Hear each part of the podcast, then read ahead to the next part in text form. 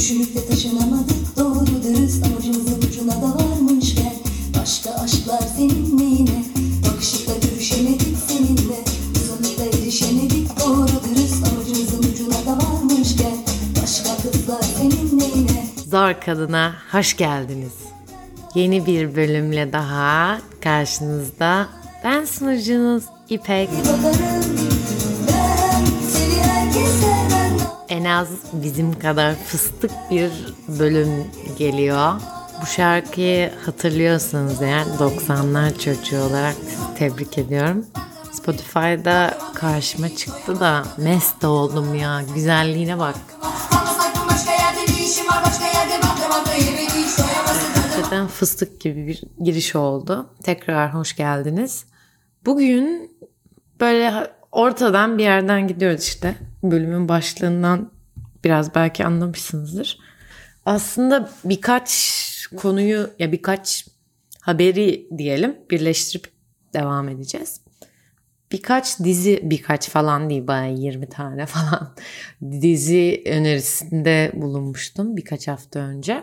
Onlar hani teker teker üstünden geçmeyi düşünmüyorum çünkü kaydettim profilden görebilirsiniz. Ama mutlaka mutlaka mutlaka izleyin dediğim bir tanesi Miss America. Neden önemli? Çünkü Amerika'da kadınların eşit haklara sahip olmak için erkeklerle eşit haklara neler yaptığından bahsediyor ve bu 40 senelik bir olay neredeyse. Yaklaşık İngiltere'de de benzer olaylar oldu bu arada. Onlar oy verme sırasında yaşadılar. Benzer bir şey Türkiye'de de oldu. Ama biz maalesef bunun tarihini yazamadık. Yani konuşulmadığı için öyle bir tarih olmadığından dolayı değil. Onun dışında dizilerde Fleabag var. O da bir İngiliz dizisi. Hulu yapımı diye hatırlıyorum. Müthiş. Gerçekten müthiş. Çünkü o gençlik, işte o aşk durumları falan filan ve karanlık bir tarafı var dizinin yani kara komedi gibi.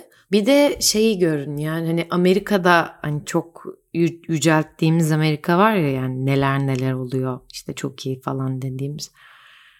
Çok öyle değil yani. Amerika'da özellikle hani iş hayatı anlamında neler ne gibi zorluklar olduğu ya da hani kadınların rolü falan çünkü Amerika çok büyük bir ülke ve yeni bir ülke baktığınızda yani 200 seneden bahsediyoruz. Ha, evet bizim cumhuriyet tarihimizden daha eski ama başka işler var yani onlarda.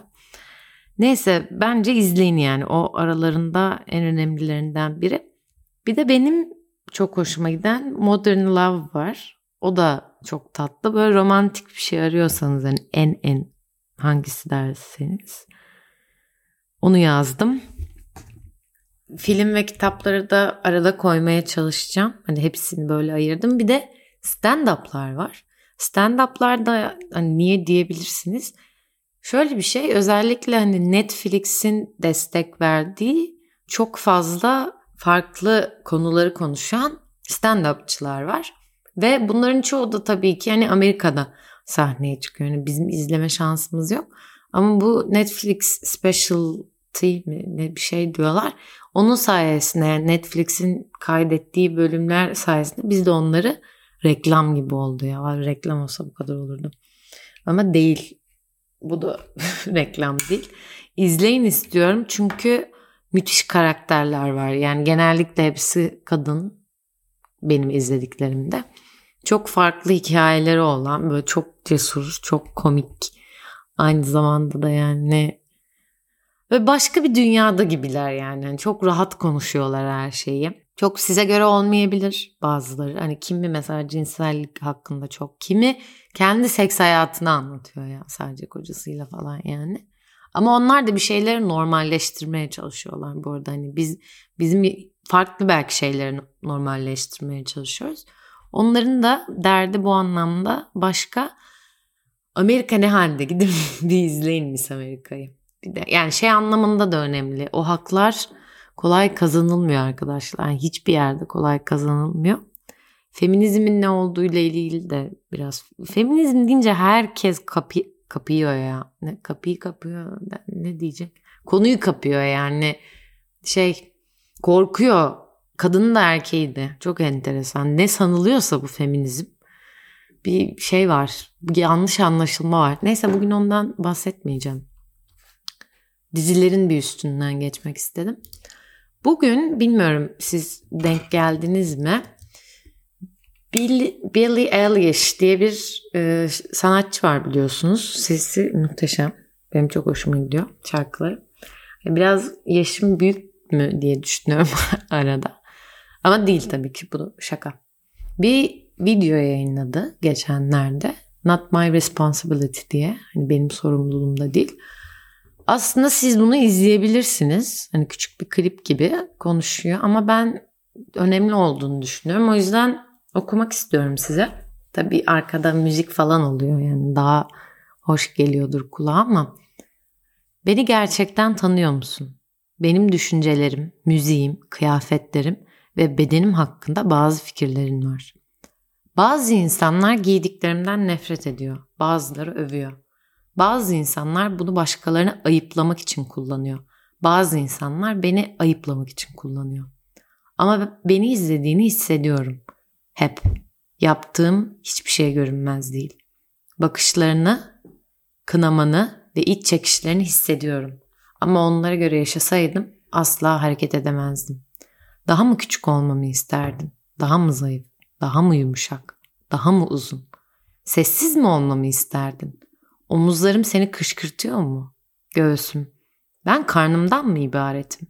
Kalçalarımdan mı? İçine doğduğum beden. İstediğin şey bu değil değil mi? Rahat kıyafetler giyersem kadın değilim. Kat kat kıyafetlerimi çıkarırsam sürtüğüm. Hiç görmemiş olmana rağmen hala vücudumu ve beni yargılıyorsun. Neden? İnsanların beden ölçüsüne dayanarak varsayımlarda bulunuyoruz.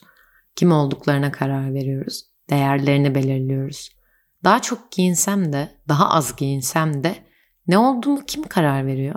Bu ne anlama geliyor? Benim değerim yalnızca senin algına göre mi belirleniyor? Yoksa senin benimle ilgili düşüncelerine göre mi? Benim sorumluluğum değil. Tabi burada hani İngilizce durumu olduğu için bazı çevirilerde ya güzel çeviri yine de problem değil. Yani benim için bilmiyorum. Çok hoşuma gitti benim. Çünkü bu işin standardı yok. Yani nasıl bir erkeğin standardı yoksa kadının da yok. Ve bunu zaten iki taraflı yıkalım. Yani kadınlar için böyle bir şey olmasın. Zaten bunun mücadelesini veriyoruz. Erkekler için de olmasın. Ki bunu herkes kabul etmeyecek. Onu da biliyoruz. Ama işte burada TDK'nın tanımını vermişler. Standardın ne olduğu. Belli bir tipe göre yapılmış veya ayrılmış ölçün ölçünlü tek biçim. Çok sıkıcı değil mi bu arada herkesin aynı olması? Yani neyse o standart mesela belirleniyor diyelim ve hepimiz aynıyız. Düşünsenize. Boylar aynı, saç renkleri aynı. Ve komik bir şey söyleyeceğim. Estetiğin bu kadar hani yükseldiği zamanlardayız. Zaten tek tip bir kadın da olmaya başladı dikkatinizi çekiyorsa eğer. Estetiğe daha önce de söyledim karşı değilim. Ama bir noktada neden o kadınlar birbirine benziyor onu anlamıyorum. Yani o psikolojik bir şey mi yoksa hani doktorla mı ilgili bir durum? Onu çok anlamış değilim. Ama tek tip olmanın hani kimseye bilmiyorum yani bir bir mutluluk ya da herkesle aynı olmanın hani bir insana bir mutluluk getireceği falan filan. Yani burada çok genç bir kız ve ben de hep gördüğümde üzerinde bol kıyafetler var ve yakışıyor da bir şekilde. Yani yeşil fosforlu saçı var yani ve çok hoş duruyor bence. Taşımak öyle bir şey zaten. Hani çoğu noktada bence hani güzel çirkin yerine ne yani insan için kullanmak tabii ki yani bu lafları ya da zayıf kilolu yerine ya da bilmem ne yani neyse işte o karşılaştırmalar. Bence insanın bir şeyi taşıması önemli. Yani benim kıyafetlerimi başka bir arkadaşıma versem mesela şey tuhaf gözüküyor yani çünkü benim bir tarzım var. Bu kişiliğimle birleşiyor. Belki yapmak istediğim şeylerle tamamlıyor kendini bilmiyorum. Ama hani bunu hala karşı tarafın çünkü hani sonuçta bir popstar. O yüzden popstar diye bir şey var mı ya bilmiyorum. Hani bir noktada da Adel'den bahsettik. Yani ciddi bir kilo vermiş. O yüzden insanların daha çok dikkatini çek çekeceğini konuştuk. Yani bu arada neden veriyor kiloyu onu da bilmiyoruz. Bir de şöyle bir durum var. Kimi zaman da böyle keyifsiz şeylerden dolayı da insanlar kilo verir. Ve bilmiyorum başınıza eğer öyle bir şey geldiyse o zaman her şeyin aslında zayıf ya da kilolu olmakla ilgili olmadığını belki biliyorsunuzdur. Çünkü o yani o değişse bile kilonuz değişse bile kendinizle ilgili fikriniz değişmiyor aslında. Kendinizi nasıl hissettiğiniz. Bir yerde de ben şeyi çok inanıyorum yani kadınlar şu eşiği atlatabilirse hep beraber bunun kuralı bir daha yazılırsa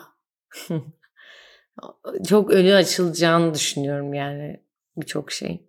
Çünkü değer ya yani kendimizi kendimize değer verme durumu o, o acayip bir şey yani potansiyelimizi çok aşağı çektiğini düşünüyorum. İkinci olarak da bu anlamda kendimizi geliştirmek yani işte kıyafetlere harcadığımız paralar ya da bakıma harcadığımız zaman ve para onu çıkarıp hani daha yapıcı bir şey yani gerçekten kendi istediğimiz için bir şeye vakit harcadığımızda ya geçen bir yerde okudum ya günde günde bir saat en az ayda bilmem kaç saat yılda bilmem kaç saat onun hesabını yapıyorlar. Kadınların kendi güzellikleriyle ilgili işte ağdadan tutun hani saçla ne bileyim kuaförde geçtikleri vakit, makyaj yaptıkları vakit, bunlar için alışveriş yaptıkları vakit falan çok saçma sapan bir zaman ediyordu. Hani burada da yapmayın demiyorum. İsteyen istediğini yapsın da hani bunları başkaları sizden beklendiği, beklediği için mi yapıyorsunuz yoksa gerçekten o vakti başka bir şeye harcamak ister misiniz ya da bunlara bu vakti ve maddi maddi şeyleri harcarken hiç düşündünüz mü otomatik mi yapıyorsunuz? Yani onu hatırlatmak istiyordum aslında. Orada önemli bir ayar var çünkü. İşte burada da dediği not my responsibility o yani. Zaten çok konuşulan bir şeydir biliyorsunuz. Artık işte bu tecavüz davalarında falan maalesef kışkırttı beni. İşte giydiği yüzünden falan filan. Yani bu gerçekten o kadar nasıl diyeyim taş devri gibi bir şey. Senin ya adama diyorum ben bunu karşımdaki. Senin kışkırtmış kış ne denir? Kışkırabilirsin diye bir kelime yok ya. Neyse ya gördüğün şeyden etkilenebilirsin. Hoşuna gidebilir cinsel olarak. Ama bu kalkıp bunu istemeyen bir kadına dokunabileceğine, dokunmayı bırak laf atabileceğine. Hadi onlar yani hiçbiri iyi değil de kalkıp işte taciz ya da tecavüz edebileceğin anlamına gelmiyor ve maalesef bu bize böyle öğretildi. Çok sevimsiz bir, bir konu bu. O yüzden konuşması rahat değil. Çünkü her noktada bir kadının başına gelmiştir. Yani ya sokakta hani laf duymuştur, bir şey, laf atılmıştır.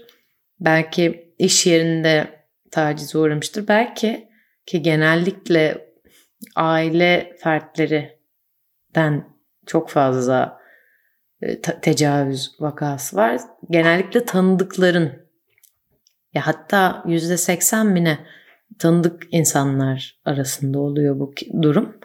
Hani işte dayı, amca falan neyse yani. Yüzde yirmi hiç birbirini tanımayan insanlarda olduğu çıkıyor. kimsenin başına gelmemesi gereken bir şey. Bunun kadın erkeği diye ayırmamak lazım. Çünkü erkek çocuklarının başına da geliyor.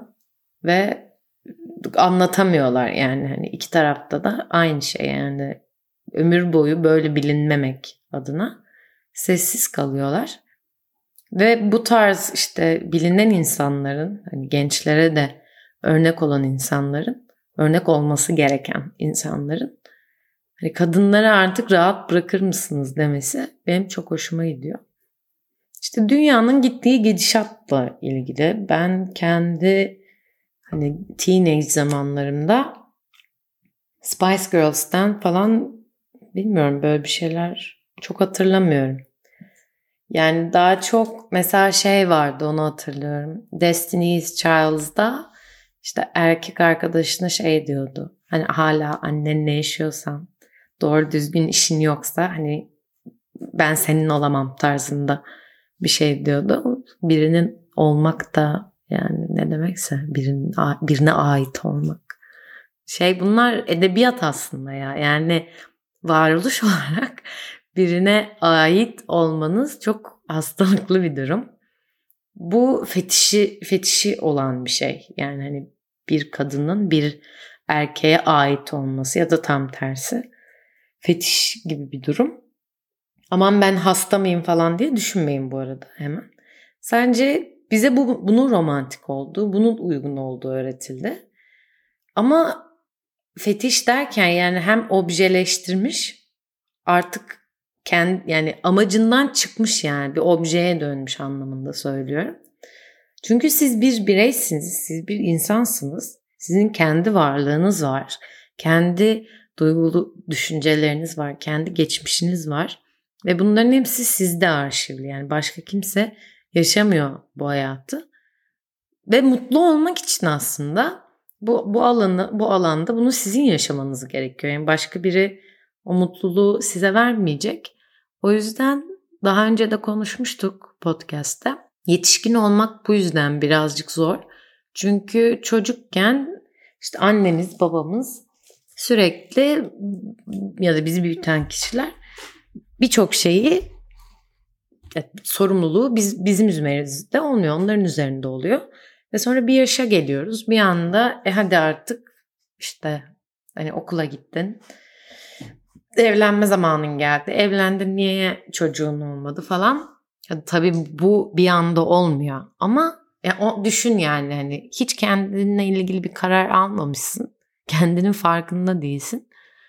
Ondan sonra bir anda hadi bakalım kendi kararlarını al diyorlar. Kimse yapamaz bunu.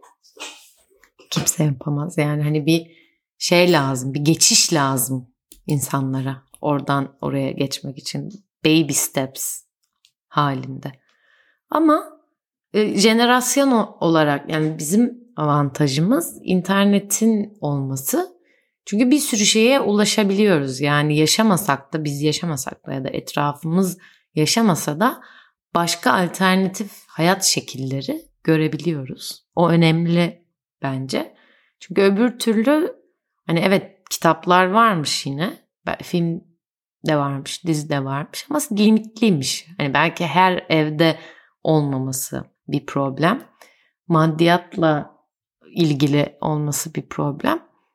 Ve bilgiye ulaşmak çok kolay işte. Yani biri bizi bir şeyi sorduğunda durup bir dakika.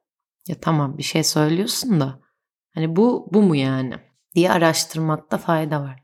Dönemin yine en büyük şeylerinden biri düşüncelerimizden çok korkuyoruz. Çünkü düşüncelerimizin Ay girdik yine kişisel gelişime de onlar çok seviyor bu konuyu. Düşüncelerimizin bizim olmadığı bizim olmadığımız gerçeği. Yani aklımıza gelen şeyler düşünün yani hayatta işte sokağa çıkıyorsunuz ya da telefonunuz, izledikleriniz, iş hayatınızdaki olan bir tane okul neyse bir sürü şeye maruz kalıyorsunuz tamam mı? Algı.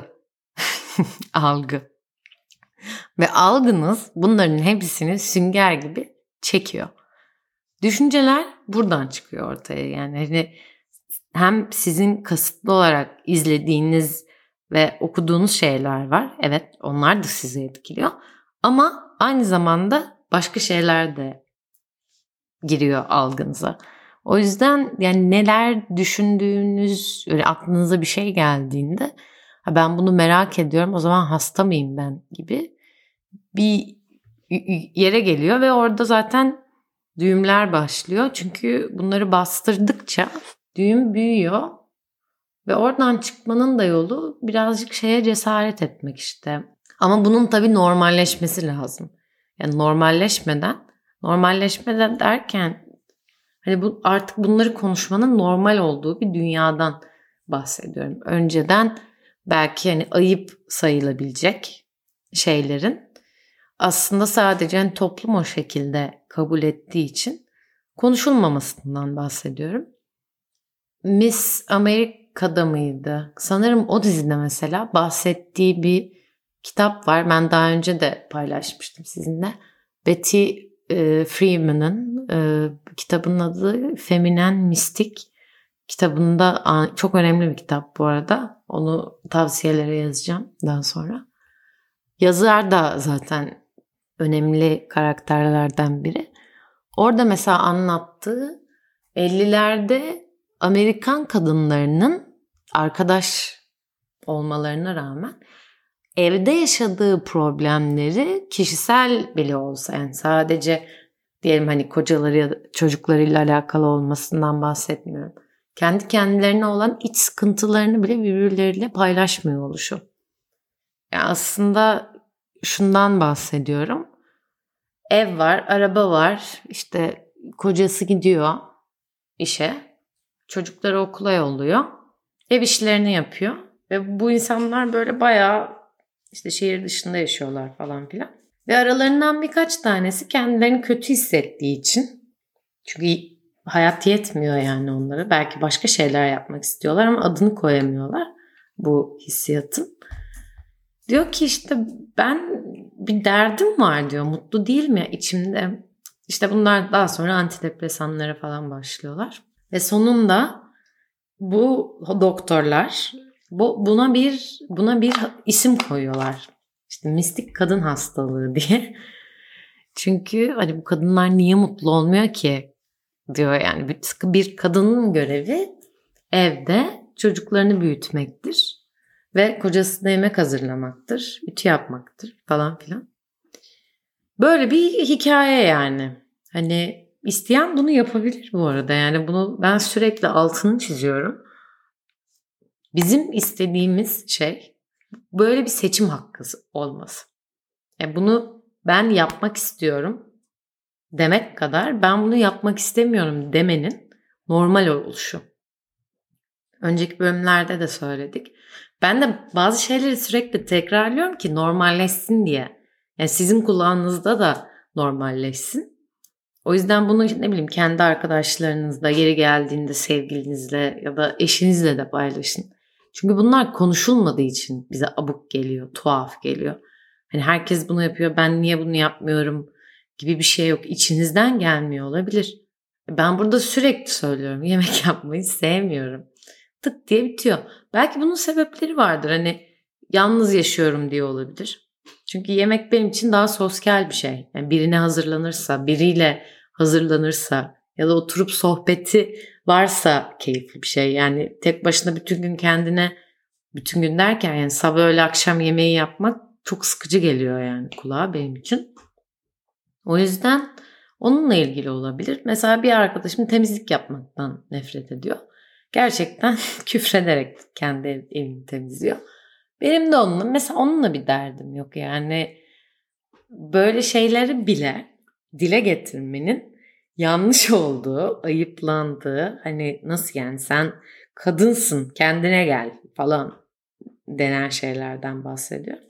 Ve burada da şey diye düşünmedin yani kadınlar bunu istiyor, erkekler de izin vermiyor gibi bir şey düşünmeyin.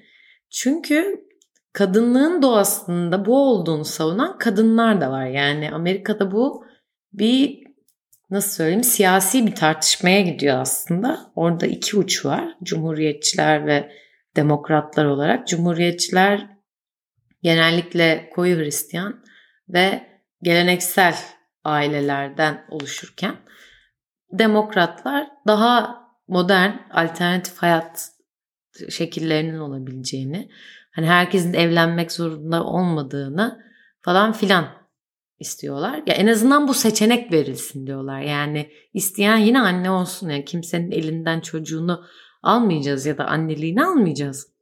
Kadınlara bu seçenek verilsin diye bir Miss Amerika'da anlattığı o. Tabii Türkiye ile ilgili bence büyük problemlerden biri.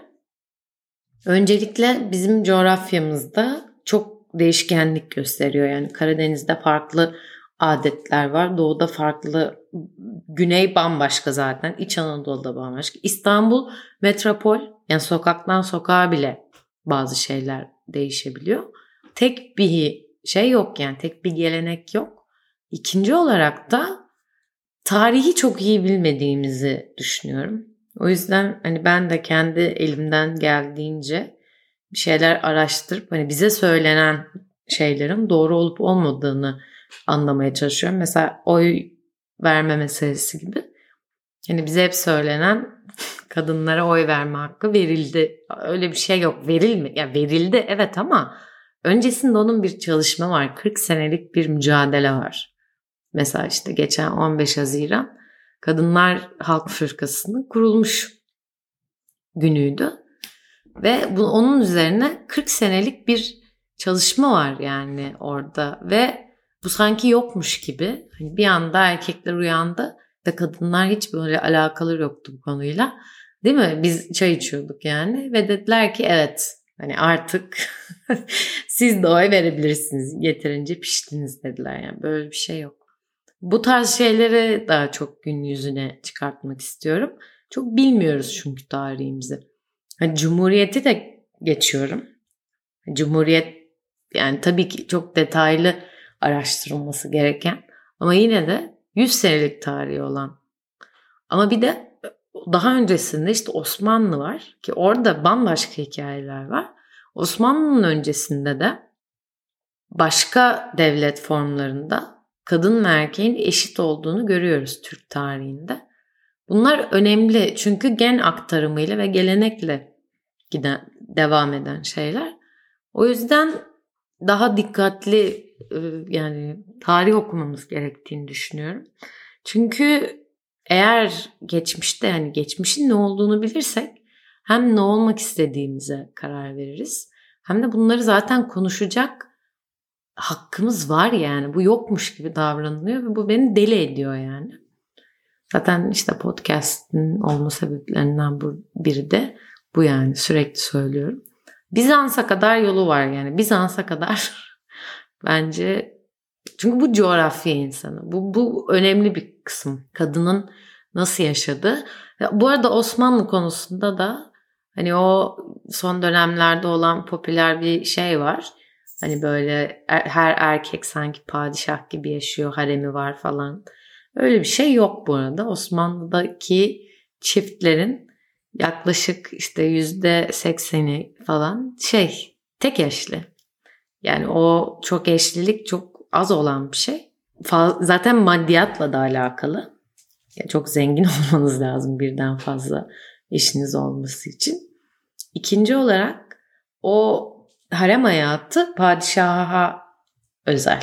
Yani bir, bir sürü karısı olması falan dörtten fazla şey gibi yansıtıyorlar sanki böyle Osmanlı'da herkesin haremi varmış. Osmanlı'nın o en büyük şeyden bahsetmiyorum. İmparatorluk dönemlerinden bahsetmiyorum. Yani imparatorluğun içinde çok farklı gelenekler var çünkü yine kültürler var. Ama hani geriye kalan yani Osmanlı'dan geriye kalan Türkiye'de tarım toplumu zaten ve eşitler. Eşit çünkü insan gücüne ihtiyaç var. Ve o noktada da hani birinci, ikinci gibi bir durum yok.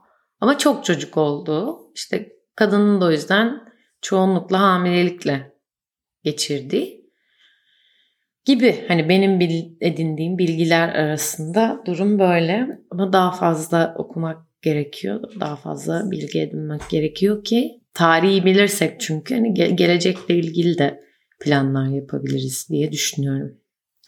Evet yine ciddi, de ciddi bir bölüm oldu galiba böyle çok yüzeysel bir konudan giriyor gibi yapıp daha sonra ciddi bir konuyla bitirdim. Pek ala. E, Bandıra Bandıra'ya beni şarkısıydı değil mi ya? Aba nereden geldik buraya? Okey peki. Şarkıyı bir daha girmeyeceğim. Çok ciddi bir yerde bitirdik çünkü. Bir sonraki bölümde yine Spotify'ın bana verdiği yetkiye dayanarak görüşmek üzere. Kendinize iyi bakın.